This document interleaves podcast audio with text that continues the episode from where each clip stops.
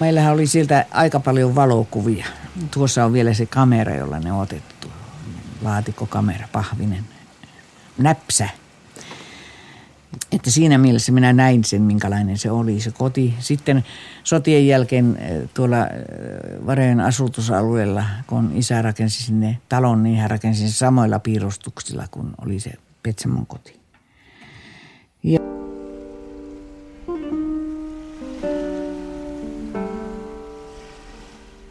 Oikeastaan niin sieltä ei sillä tavalla ole, sieltä on tämmöisiä ihan pieniä tämmöisiä muistikuvia ja se oli semmoinen, että minä olen käynyt siellä Paatsojen toisella puolella monta, monta, monta kertaa katsomassa sinne yli ja siltä ei näy sitä kotia enää. Sitä ei ole siellä enää, ne on kaikki purettu pois sieltä. Niin jotenkin, mulla on aina semmoinen kauhean ikävä sinne, että oi, kun pääsi sinne kävelemään siinä kodin til- paikalla, niin tämä niin helpottuisi täältä, tämä, tämä möykky pienenisi jotenkin.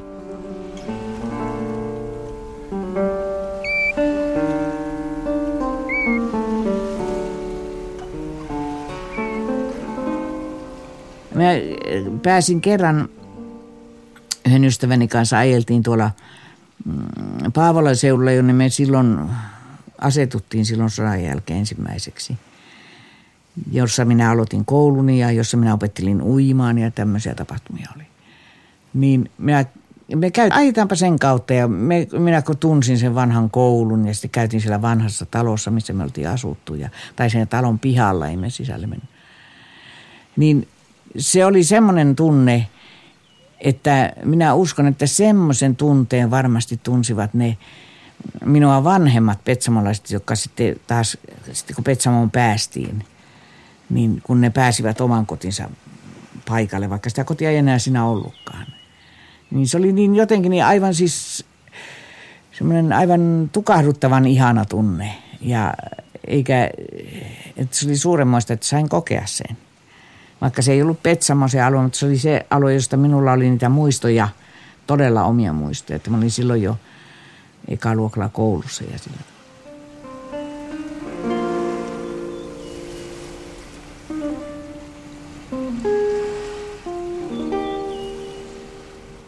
Minä en ollut käynyt siellä sen jälkeen, kun me sieltä lähdettiin. Ja, ja se antoi mulle semmoisen ikään kuin korvike tuntemuksen siitä, että miltä tuntuisi kävellä siellä oman kodin paikalla.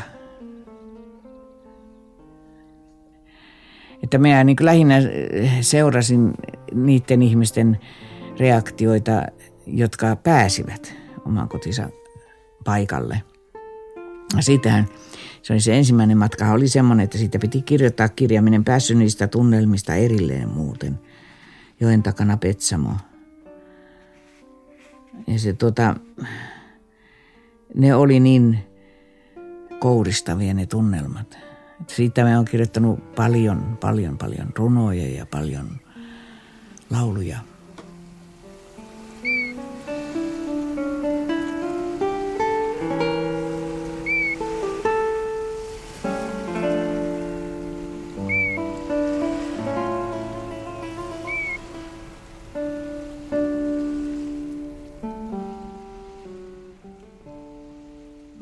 Ihmiset oli jotenkin niin kuin aivan muussa sfääreissä, ei ne olleet tässä.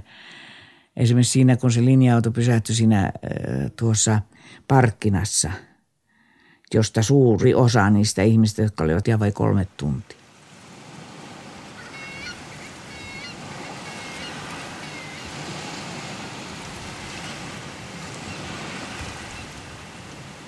siihen tunnelmaan sillä tavalla niin kuin – että yksikin poika käveli siihen, oli, siihen hierualle oli justin pakoveden aika. Pesi kasvonsa sitten siinä meressä ja tuli sieltä ja sanoi, että pesin kasvoni kotimeressä, että tämä riittää mulle lopuksi elämäksi.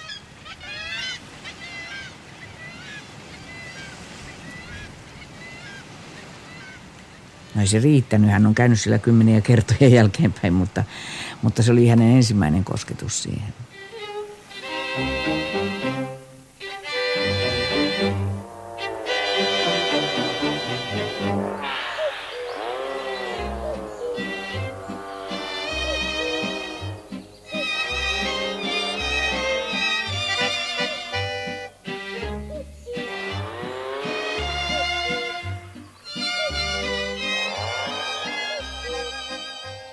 Varjoen asutusaluehan perustettiin jo 1946. Meidän perheemme tuli sinne vuonna 1951. Me asumme ensin siinä Varjoen sitissä keskellä kylää siinä vuokratalossa yhden vuoden ja sinä aikana sitten rakennettiin sinne meidän asutustilalle, jonne oli matkaa toistakymmentä kilometriä, niin se ensimmäinen asuinrakennus. Ja sitten me muutettiin sinne 52.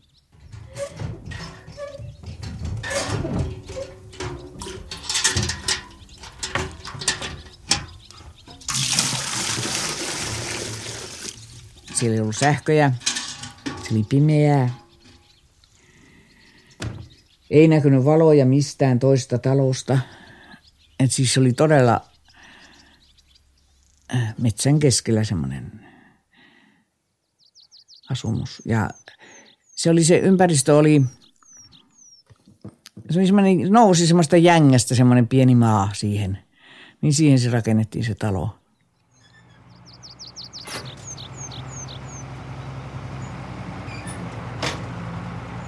Sitten isällä oli autoja, henkilöautoja ja kuorma-autoja ja sahoja. Sehän oli sitä hurjinta jälleenrakennusaikaa, niin silloin niitä sahoja, niin ne ulvoo kyllä joka törmällä melkein. Ja kyllä siinä sitä toiminta oli siinä pihapiirissä. Mutta se oli jotenkin miesten maailma. Se oli aina se miesten touhuja, oli autoja ja oli semmoisia oli savottoja, oli puun hakkaamista, puun sahaamista.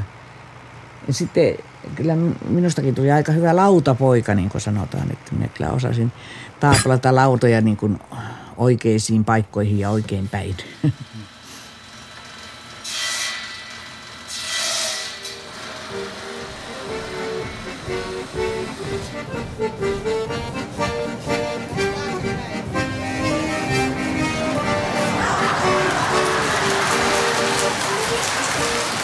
Mä olin vissiin 14, kun mä ensimmäistä näytelmääni ohjasin siellä Juntusen pirtissä.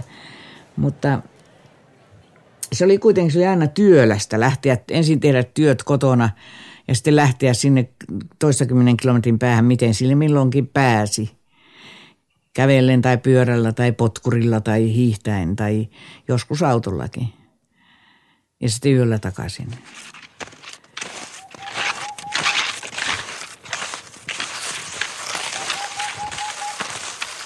Mutta se oli jotenkin pakko lähteä vaan sinne, että näki niitä muita nuoria ja, ja saattoi olla niiden kanssa, vaikka se näytelmien lopputulos nyt oli sitä, mitä oli, mutta, mutta tuota, se oli kaikkein tärkeintä oli se, että, niin kuin, että näki niitä ja saattoi jutella. Ja oli niin voimallista se nuorisotoiminta, että mehän voitettiin ihan valtakunnallisia kilpailuja ja ohjelmakilpailu muun muassa täällä Torniossa voitettiin ja – meillä oli semmoinen kylälehti, jonka nimi tietysti oli Raivaaja. Se voitti kanssa aina se kylälehtikilpailut ja sillä tavalla, että siellä oli hirveän paljon laulavia ja lausuvia ja hyvin paljon luovia ihmisiä ne, niissä nuorissa. Se oli jotenkin niin, niin laulava kylä silloin, kun ajattelin, että se oli monta perhettä, jos oli paljon lapsia, siis kymmenenkin lasta ylikin. Ja kun kaikilla on yhdeksän tai kymmenen laulusta, niin sieltä olisi syntynyt monta trappiin perhettä kyllä. Että sitten kun me lähdettiin jonnekin jonkun näytelmän tai jonkun ohjelman kanssa jonnekin vähänkään kauemmas, niin ne aivan hämmästyt, miten se voi olla mahdollista, että tuommoisia on siltä mettästä tulleet tuommoisia esiintyjiä.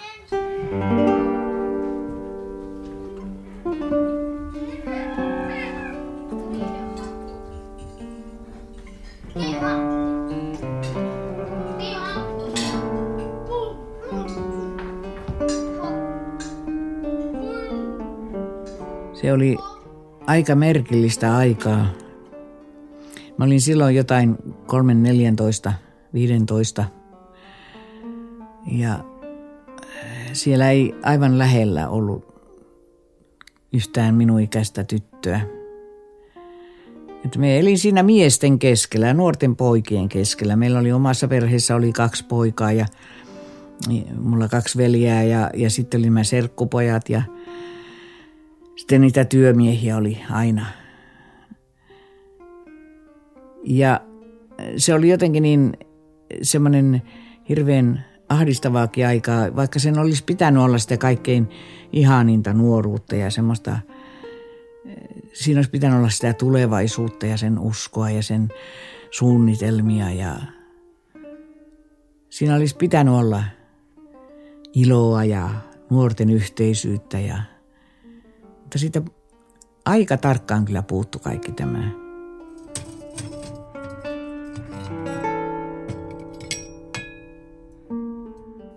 Sitten oli tosiaan niin se puolen vuoden semmoinen jakso, kun äiti oli parantolassa, keuhkotauti parantolassa, niin silloin minä olin niin emäntänä siinä ja mä olin aivan, aivan ulalla, että en minä sillä tavalla varmastikaan pystynyt olemaan äitinä niille pikkusille, enkä tuota, kyllä minä yritin tehdä kaikkea niin kuin mä muistin, mitä äiti teki, että pesin pyykkiä ja hoidin tosiaan sitä lehmää ja, mutta kuitenkin niin tein niitä samoja töitä, siivosin jyräsin kuurausharjalla lattiaita yritin niin kuin pysyä iloisena niiden lasten takia, kun pieni veli ja sisko oli siinä. Ettei niillä tulisi niin ikävä, kun se voi kuvitella, että kuinka ikävä niillä oli, kun äiti oli poissa. Ja kun äiti oli poissa, niin isä oli aivan kuin kipeä. Ei hän ollenkaan viihtynyt siellä meidän kanssa. Hän oli koko ajan liikkeellä ja hän oli niitä monenlaisia liiketoimia, että kyllä hänellä tietysti asiaa oli, että ei hän asiattomasti siellä liikkunut muualla, mutta, mutta se, että me oltiin hyvin paljon ihan kolmestaan siellä korven keskellä.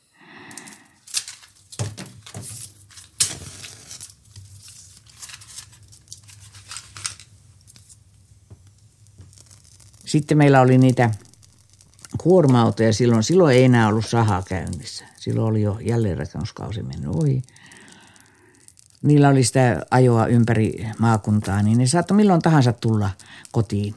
Niin mulla piti olla aina, niin kuin, mistä mä teen nyt niille ruokaa ja piti olla puhtaat vaatteet, ne vaihtuvat vaatteet ja jättivät liikaa sitten taas. Että se oli jotenkin, että se meni kerta kaikkiaan yli mun, yli mun ymmärryksen se homma, että me niin kuin ollut. No, piti koko ajan niin kuin olla parempi kuin olinkaan. jaksaa enemmän kuin jaksoinkaan. Siinä oli semmoinen hirveä osaamattomuuden tunne, semmoinen riittämättömyyden tunne, että kun oli paljon semmoista ihan arkista asiaa, jota minä en kerta kaikkiaan osannut tehdä. Minä en osannut tehdä kovin hyvää ruokaa. Minä vain osasin keittää niitä yksinkertaisia juttuja. Että en osannut mitenkään yllättää koskaan, että nyt minä olen tehnyt jotain ihan kivaa. Että kaikkein eh, vaikeinta oli tietysti se, että Irma oli niin pieni vielä silloin. Neljän. Ja, ja Jouko oli koulussa, että siinä ei, että ne oli molemmat niin pieniä vielä ja, ja sen tiesi, että kuinka hirveä ikävä niillä oli. Niin se täytyy keksiä aina jotakin kivaa semmoista, että niillä aika kuluisi ja että ne ei niin hirveästi ikävöisi. Kun itselläkin oli ikävä.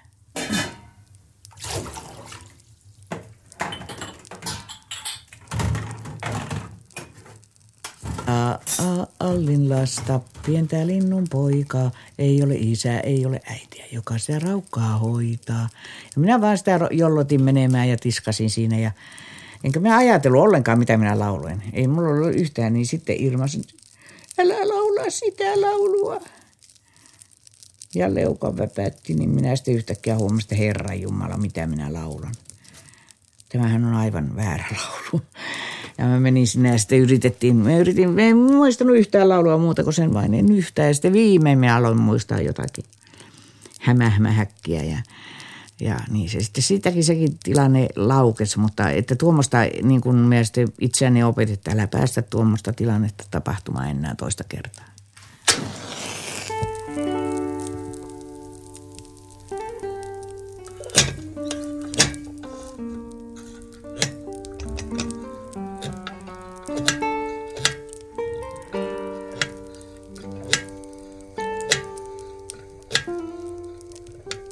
No siellähän ei näkynyt valoja mistään. Ja kun meillä oli tietysti ne kirkkaat petromaksit, niin, se tuota, niin meillä oli talo, oli kyllä niin kuin lyhty siellä keskellä erämaata, että se loisti ne hangelle ne valot kauas. Ja tuota, sitten toisinaan niin oli vain sitten, että en viittinyt petromaksia sytyttää, jos ei ollut mitään tärkeää eikä ollut, eikä ollut ketään tulossa eikä muuta, niin että oli vain sitten kynttilävalo ja siinä lasten kanssa sitten touhuttiin kynttilävalossa ja ja kun katso sitten ikkunasta ulos, niin se, siellä ei tosiaan, se, se vaan he, heijasti sen pirtin ja siinä seisoi semmoinen kalpea tyttö ja pitkät letit oli. Ja, ja se tuijotti vaan tyhjillä silmillä tyhjyyteen. Ei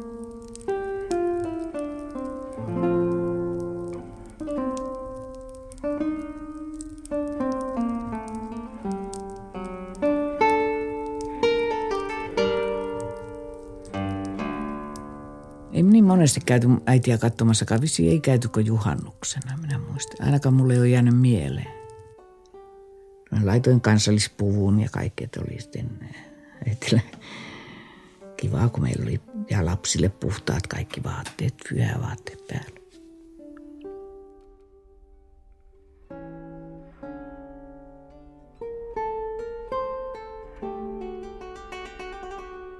Minun äh, täti sanoi kerran, että hän ei halua muistella nuoruuttaan. Se oli niin hirveä aikaa. Niin mulla on vähän samanlainen tunne, että vaikka nuoruuden pitäisi olla semmoinen kasvun ja semmoinen, silloin ihminen kukoistaa kaikkein ihanimmillaan ja tuoreimmillaan ja sillä tavalla, niin ei mulla koskaan ollut semmoista tunnetta, että mä olisin jotakin ihanaa tai tuoretta.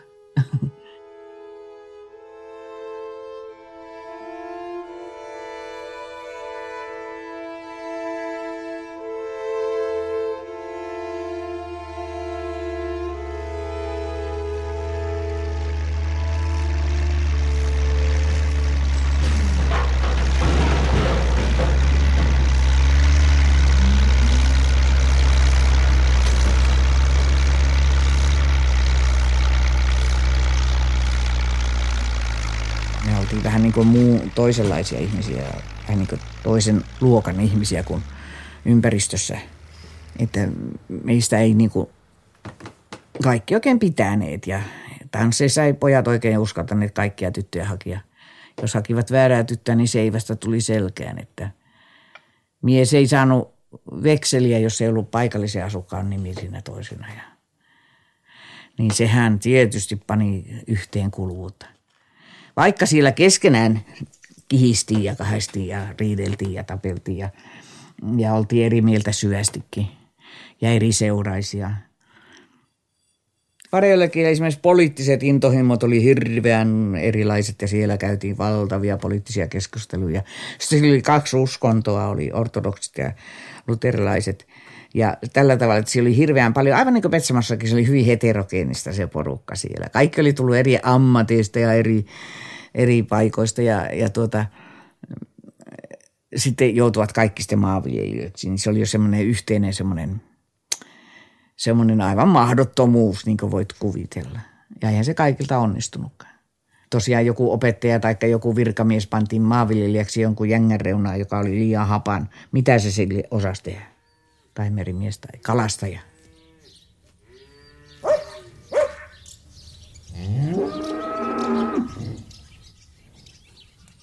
Mutta sitten niin, kun tuli nämä maalta paun vuodet ja nämä loppuvat savotat ja ihmisiltä ei ollut työpaikkoja, kun Suomi alkoi tulla valmiiksi, niin silloin nähtiin, että niin hirveän paljon ihmisiä lähti sieltä varjoilta. Että se oli jotenkin kuitenkin liikaa hyvin monelle se, että olisi pitänyt aloittaa alusta ja taas tuli luopuminen ja sekään ei ollut monelle helppo, mutta monelle se oli aivan selvästi helpotus, että he pääsivät. Joskin se oli helpotus siihen saakka, kun he sitten tulivat Ruotsiin ja näkivät sen tilanteen ja joutuvat sen tilanteen keskelle. Se ei ole ollut helppoa siellä elää ja olla.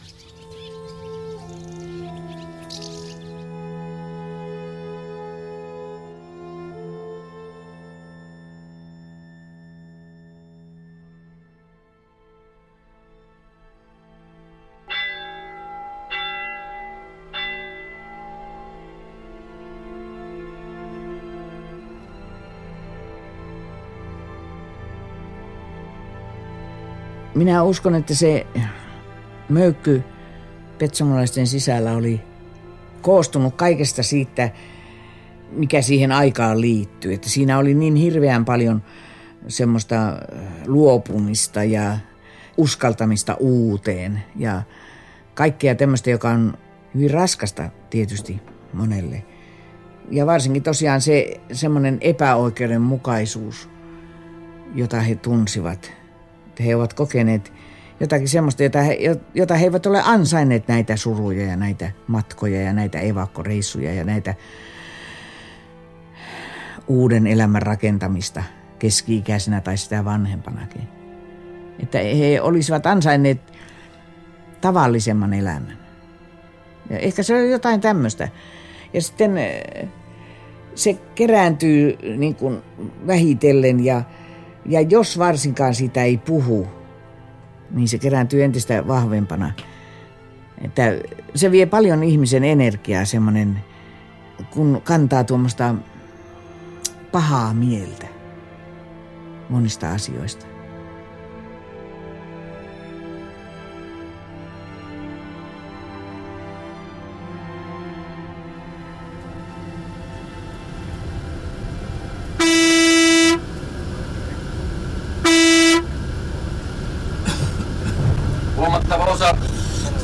Kalastajasaaren siviiliväestöstä sieltä ei oikeastaan kovinkaan paljon päässyt ihmisiä pois, vaan jäi vangiksi. Yksi rykmentti lähti hyökkäämään suoraan kohti tätä paikkaa. Tuostahan lähtee se tie sinne, sinne Titovkaan. Ja edelleen sitten Murmanskiin, mutta silloinhan Murmanskiin asti tuo tietä ei ollut olemassa. Varejoilla niin siellä oli petsamolaisia, niin melkein kaikki. Niin kyllä siellä tuota, joka tilaisuudessa, missä oltiin, niin aina se jotenkin tuli esille se Petsamot, kun pääsisi takaisin. Tai onko mahdollista päästä ja onkohan siellä mahdollista päästä koskaan enää käymäänkään.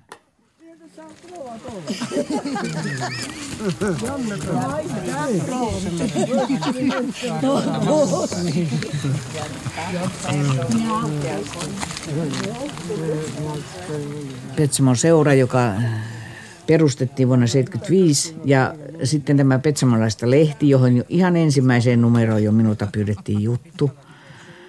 Että se ikään kuin antoi sille pahalle ololle ikään kuin konkreettiset puitteet ja ikään kuin luvan. Mutta siitä ei ollut semmoista, se oli, se oli semmoista ha, haikeaa haamuilua, että ei sillä ollut mitään konkretiaa. Mutta tässä Petsamon seurassa sitten, niin tosiaan kun kerännyttiin yhteen, niin se oli satoja ihmisiä ja siellä halattiin ja se oli yhtä halaamista ja itkemistä, kun naapurit näki kymmeniin vuosien takaa. Et se, oli, se oli todella järkyttäviä kokemuksia, semmoisia ja, ja hellyttäviä, hyvin hellyttäviä ja, ja liikuttavia. Esimerkiksi Pohjolan Sanomat kirjoitti jostakin, jostakin näistä juhlista, että – että se oli halausten juhla. Maan onnen löysin maailmalla,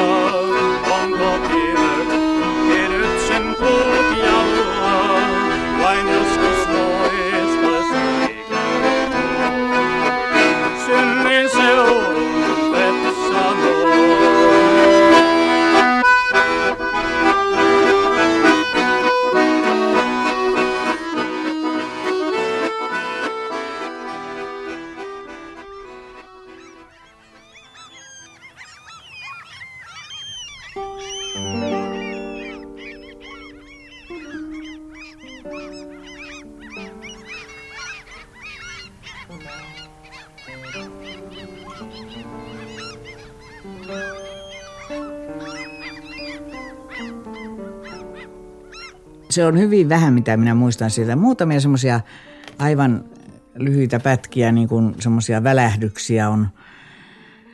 Muun muassa se ikkunanpesukohtaus, jonka minä olen kirjoittanut kirjallisuuteenkin, joka jäi mulle mieleen, jolla, jolloin minä tajusin, että mä oon ikään kuin erillinen ihminen, erillinen olento äidistäni, että äiti oli ikkunan toisella puolella ja siellä pesi ulkoapäin ikkunaa ja minä olin sisällä ja polvillani siinä ikkunapenkillä ja äiti sitten heitti vettä, niin huuhteli sitä ikkunaa. Niin se meni kokonaan pimeäksi ja minä säikähdin siinä sitä. Ja, niin sitten äidin, kun se valuu se vesi, niin äidin kasvot sitten näkyy siellä hymyilevinä. Ja se oli semmoinen kokemus, jonka minä, oikeastaan minun ensimmäinen muistikuvani. Ja siinä tosiaan tajusin, että emme me olekaan aivan yhtä äidin kanssa, vaan me olemme kaksi erillistä olentoa. Petsamo Nikkeli oli kuitenkin se lopullinen kompastuskivi, jonka neuvostohallitus heitti jalkoihimme kukistaakseen meidät. Se oli kuristavan verkon paula, kova ja kestävä. Sodan uhka oli näin ollen alituinen. Alituiseen oli oltava varuillaan. Minä olin niin pieni, että minä esimerkiksi luin lehtiä, niin minä otin sen sanomalehden ja aukasin sen jaloin lukemaan, että nyt on, jälleen on vihollinen on hyökännyt ja vihollisen tappiot huomattavat ja suomalaisten tappiot vähäiset ja, ja hyökkäys torjuttiin ja niin edelleen. Tämmöisiä asioita mä luin sieltä. Lehti saattoi olla väärinpäin kädessä. Ja sillä tavalla, että sitä mielikuvitusta oli, ja siis sehän minähän toistin sitä, mitä radio kertoo ja mitä vanhemmat ihmiset puhuvat. puhuvat ja, ja se, jotenkin se semmoinen kauhea ahdistus, niin se tuli semmoista pienistä asioista, niin kuin kerran oli lasten tunnilla. Markus sitä oli Helsingin asemalaiturilla puhuttelemassa lapsia, jotka tulivat evakkoon jostakin. Ja tuota, hän kyseli, mitä, miten sinulla on matka mennyt ja kuinka sinä nyt ajattelet ja miten, mihin sinä tästä nyt menet ja kuka, onko sinun siskoja ja veljiä mukana ja sillä niin se pieni poika, se ei osannut muuta sanoa, kun se sanoi, että palelo. Ja se jäi mulle niin, niin, että se jäi kyllä mieleen, että se, se pysähdytti ja se teki mulle kauhean pahan. Minä tajusin, että mitä se, että nyt on sota ja että tuo lapsi palhelee siellä asemalaiturilla ja eikä tiedä varmaan mihin on menossa – niin se on, oli sitten ihminen pieni tai suurempikin, niin, niin se on, se on semmoinen kirkkaan näkemisen hetki.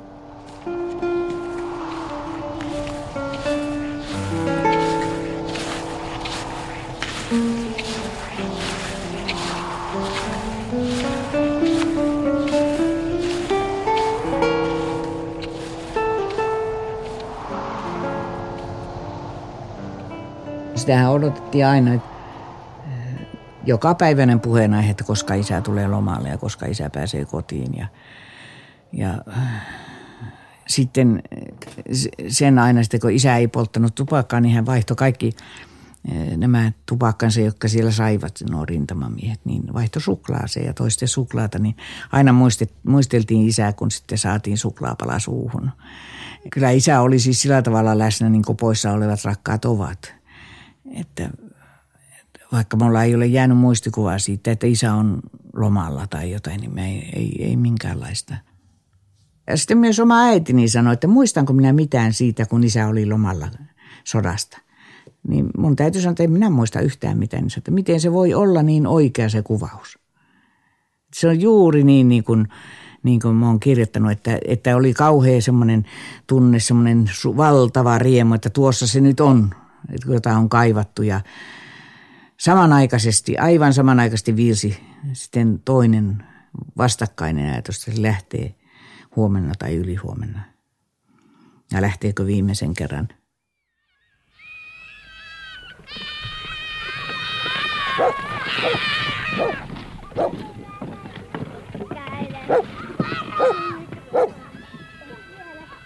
Mutta sen minä muistan, kun hän toi Jeku koiran meille.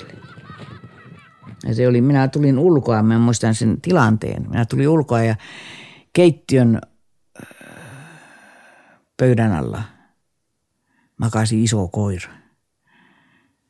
Minä sitä pelkäsin vähän se. Ja sen koiran historia, niin minä sitä silloin ymmärtänyt, mutta se oli semmoinen, että sinne oli sinne jonnekin korsuun jäänyt semmoinen äh, sotakoira venäläisiltä – ja se oli siellä sen, sen korsuporukan niin lemmikkinä. Ja sitten ne, kun ne joutuvat lähtemään jonnekin kauemmas, niin ne, sitten, että mihin tämä koira, että eikö, ottaisiko joku sen.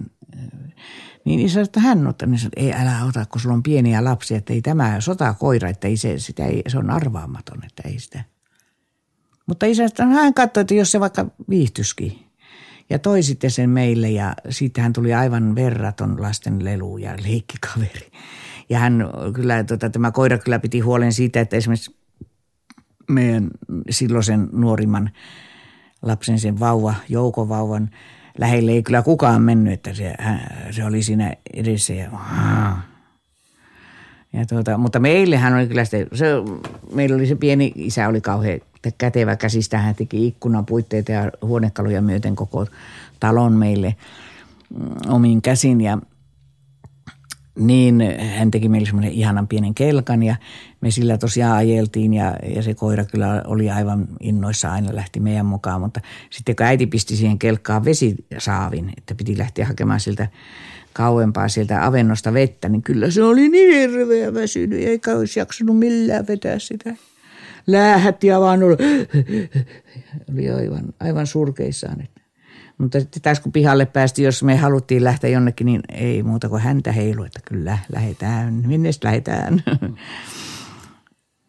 Sehän oli sitten semmoinen sen kohtalo, sen koiran kohtalo, että sitten kun me lähdettiin sieltä vähän ennen pois kuin muut, niin sitten tuo isän veli oli ampunut sen. Ja se ei ollutkaan kuollut ja se oli kahden päivän päästä tullut sieltä metsästä ja – suoraan hyökännyt sen isän veljen kimppuun. Ja jos ei siinä ollut tuo äiji, justiin Petteri äiji, isän isä, se oli ainoa, että oli äiti, isä ja, ja tämä Petteri jota se koira usko, siis totteli. Niin se komensi kovasti sitä irti, niin se päästi irti sitten ja säilyi henkisillä miehillä. Laula puuni, kerro korpi, humiseppa suuri kuusi. Tuuli oksasi osasi, tuuli tiesi luokse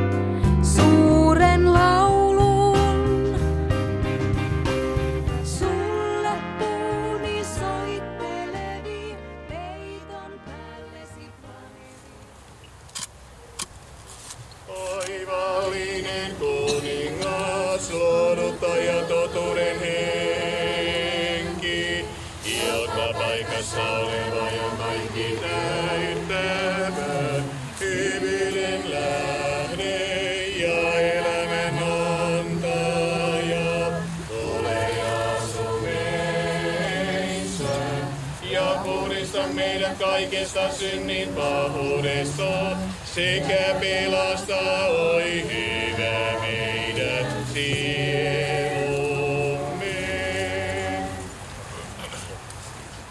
koska minä olen kirjoittanut aika paljon Petsamosta ja olen kirjoittanut sieltä, sieltä sekä pienen lapsen muistoja että aikuisten muistoja ja ne ovat jotenkin kasvaneet. Ne, on, ne lähtevät, se on niin kuin mielikuvitus saa jostakin kipinän tai jonkun alkion, jonkun siemenen, niin se joko se kuihtuu tai sitten se lähtee kasvamaan ja sitten sitä aivan vaistomaisesti ja, ja niin tiedottomastikin ruokkii kaikella, mitä kokee. Ikään kuin siellä olisi jonkunlainen semmoinen muistojen pelto, jossa on monenlaisia muistoja ja ne eivät ole kaikki minun muistojani, vaan ne ovat niitä tosiaan kertomuksia, jotka siellä sitten elävät. Ja tietysti olen elänyt petsamolaisten kanssa hyvin kauan ja hyvin tiiviisti ja meillä oli ainakin meidän perheessä oli semmoinen tapa, että meillä aina kerrottiin kaikkia asioita, mitä on tapahtunut. Muistatko sitä miestä ja muistatko tätä tapahtumaa? Ja isä oli aivan loistava kertomaan kaikkea semmoisia, hänellä oli legio semmoisia hokuja tai laulun pätkiä tai jotain, jotka me kaikki sitten heti tiesimme, mihin se liittyy, mihin tarinaan se liittyy. Ja tällä tavalla me koko ajan elimme sitä, sitä muistojen kenttää.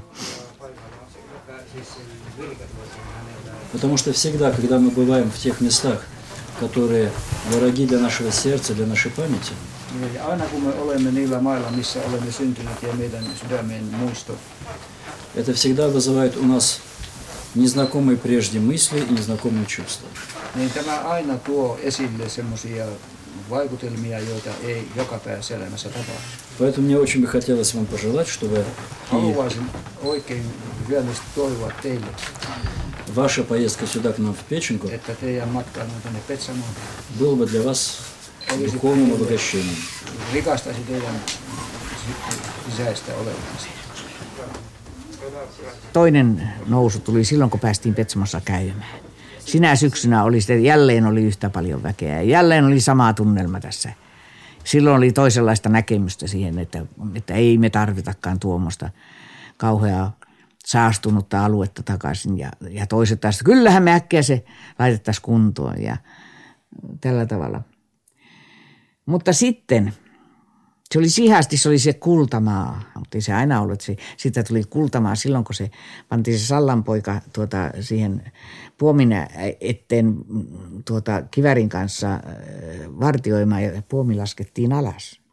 Että semmoinen ei enää päässyt. Silloin, se, silloin sitä tuli kultamaa. Nyt sitten tämä toinen ja semmoinen voimakkaampi tai to, ihan toisenlainen ja ehkä syvempi, ehkä oikeampi muistojen aalto on nyt. Mä järjestin tuossa Petsamolaista lehden, lehdelle semmoisen, että naiset, kertokaa naiset evakkomuistoissanne, petsamolaiset naiset. No ei niitä monta tullut, niitä ei tuli joitakin miestenkin muistelmia silloin onneksi. Niin siellä oli semmoisia muistokuvia, joita ei ikinä olisi voinut ajatella, että silloin olisi silloin alkuvuosina kukaan kertonut.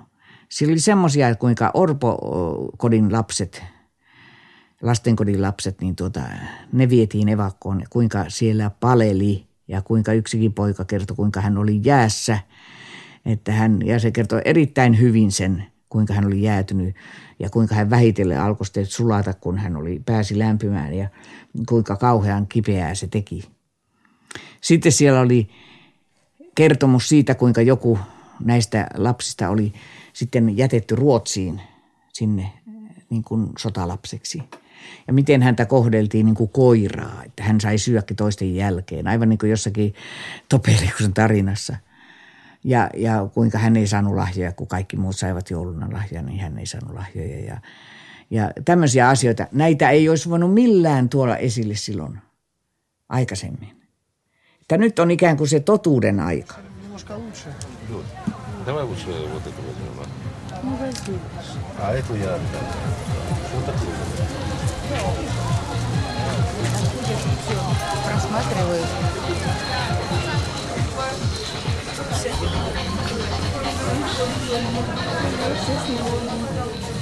Petsamo oli sinänsä, se oli hyvin heterogeeninen paikka. Siellä oli heterogeeniset ihmiset ja siellä puhuttiin monia kieliä ja, ja ihmiset oli tullut sinne eri suunnilta ja eh, sillä tavalla. Ja se oli myös niin kuin maisemallisesti se oli hyvin erilainen, että ne, jotka elivät Paatsykivarissa, elivät aivan eri Petsamossa kuin ne, jotka elivät esimerkiksi Parkkinassa tai Saarennolla. Että eh, ei, ne on aivan erilaista maailmaa, aivan erilaista. Että se- se on niin moni ilmeinen alue ja monihistoriallinen alue, että, että siellä on hirveän monta totuutta. Mutta minusta se ei ole niin tärkeää, mikä on se y- yhteinen totuus, onko sitä olemassakaan, vaan se, että viimeinkin nämä ihmiset, jotka ovat kokeneet sen, niin että he näkevät sen. He ole tähän asti nähneet sitä, he on nähneet vain sen ikävänsä ja sen ikävänsä läpi sen Petsaman. Lapsuuden koti oli kuitenkin monelle ja luulen, että kaikille, suurimmalle osalle ainakin, semmoinen turvapaikka. Sillä elettiin kuitenkin se muistamisen, muista, muistojen, joilla nyt on muistoja sieltä, niin se lapsuusaika niin oli sota-aikaa koko ajan. Se oli semmoinen turvapaikka. Aina haluttiin kotiin mennä turvaan. Ja että aina kun siltä kotoa lähdettiin pois, evakkoon tai lyhyemmäksi tai pitemmäksi aikaa, niin se oli aina semmoista repivää ja karmeaa ja pelottavaa. Sitten taas kun päästiin kotiin, niin se oli turva. Ja isä oli, vaikka isät ei silloin ottaneet lapsia syliin, ja siellä, mutta ei, ei ne tienneetkään lapset, että he voisivat olla isän sylissä. Niin silloin saattoi isä joskus ottaa syliin. Oli niin, niin ikävä ja niin uhkaava tilanne.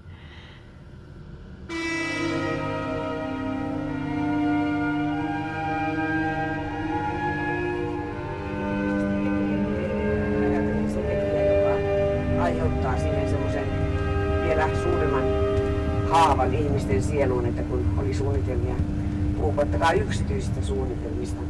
Esimerkiksi minun isäni Petsamonalaiset eivät uskoneet oikeastaan, että sinne koskaan pääsee edes käymään. Ja että siis se oli niin monen kymmenen vuoden kaipaus. Ja se, ne ihmiset, jotka nyt olivat aikuisia ihmisiä, ne olivat silloin lapsia ja nuoria ihmisiä. Ja niillä oli niin kuin meillä useimmilla on kuitenkin ne aurinkoisemmat, ne kuultavimmat muistikuvat ovat sieltä lapsuudesta. Ja jolloin kaikki on ensi kerran ja kaikki on niin ihmettä. Niin heille se asettui sinne Petsamon alueelle se, se juuri se ihanin aika nuoruutta ja lapsuutta. Niin se oli samalla, että se oli käynti kotona, niin se oli käynti nuoruudessa, lapsuudessa. Kyllä mä sen ymmärsin, että miksi, miksi heille oli, oli niin. Ja sitten se, että esimerkiksi kun siellä Parkkinan kirkossa oli kauheassa kunnossa ja niin, että kuinka ne, kuinka ne surivat sitä, että se oli niin epäkunnioittavasti hoidettu se kirkko. Tai sitä ei ollut hoidettu ollenkaan, se oli paloasema. Ja sekin oli jo ränsistynyt. Esimerkiksi Nikkelissä niin yksi rouva kerta kaikkiaan juoksi sinne niihin Suomen taloihin, niin kuin, nehän on vieläkin pystyssä ne suomalaistalot siellä. Niin hän juoksi suoraan päätä, kun pysähtyi auto siihen lähelle ja meni sinne kotiinsa. Ja kun hän palasi, hän itki aivan hervottomasti, että siellä oli, hän ei muuta pystynyt kertomaan, että ovenakin oli vanha täkki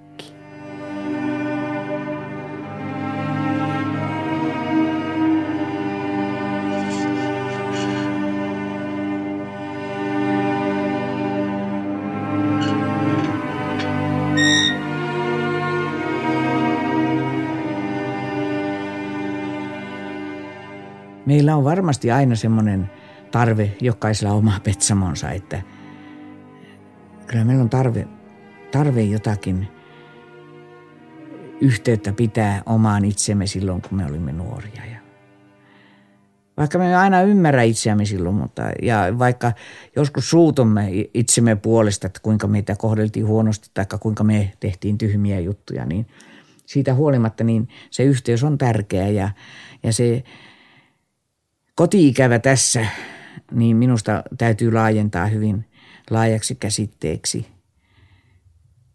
Eikö esimerkiksi luovuus ole eräänlaista kotiikävää? Jotenkin ikävöimme koko ajan johonkin oikeaan, johonkin toteen, johonkin tosi asioihin, johonkin tärkeään se on, minusta se on aika lailla rinnastettavissa siihen kotiikävään, joka on suoraan kotiikävää lapsuuteen. Ja tuntuu siltä, että parhaimmillaan, kun esimerkiksi kirjoittamisesta puhutaan, niin parhaimmillaan elämä on silloin, kun se työn tekeminen sujuu. Että minusta tuntuu, että se koti-ikävä monelle oli siellä, joka ikävöivät Petsamoon – niin se koti-ikävä oli sitä, että oli ikävä sitä työtä, mitä teki. Oli ikävä sitä, että sai aikaan, että, että näki käsillään, koski, rakensi tai mitä nyt tekikään käsillään. Tai ajatteli uusia ajatuksia.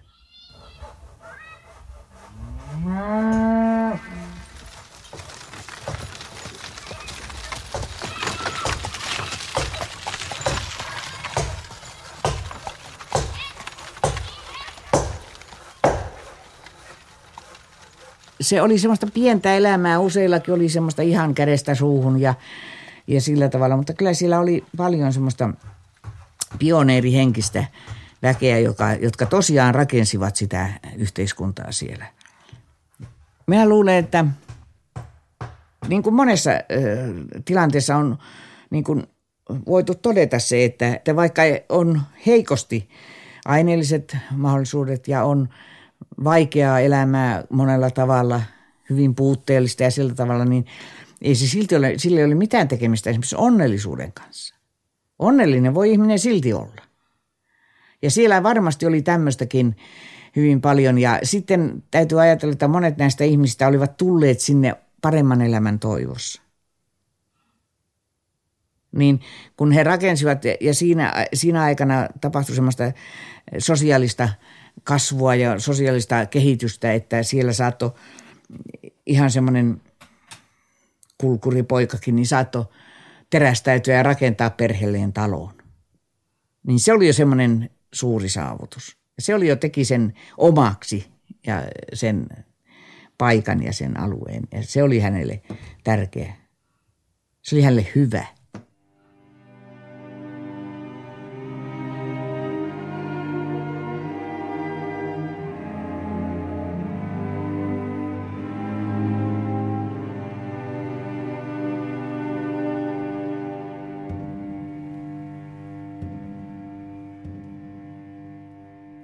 Mulla ei ole oikeastaan kotia sillä tavalla ikinä muodostunut.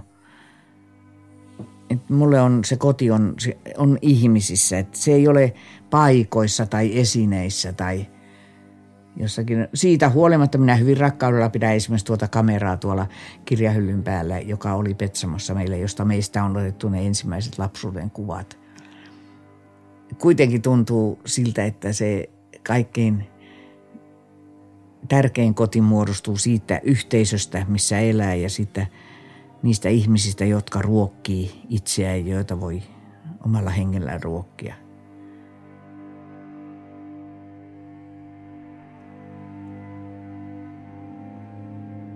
Koti-ikävä, sekin on semmoinen, ainakin minulle, niin se on koko elämän mittainen prosessi, että monenlaista kotiikävää on saanut kokea ja toivottavasti koen vielä lisää, että ne eivät lopu aivan heti nämä kodit ja näitä, niiden ikävöinti. Ihminen hän ei ole mitään, jos ei sillä olisi ikävä, koska se on sitä elämän verenkiertoa.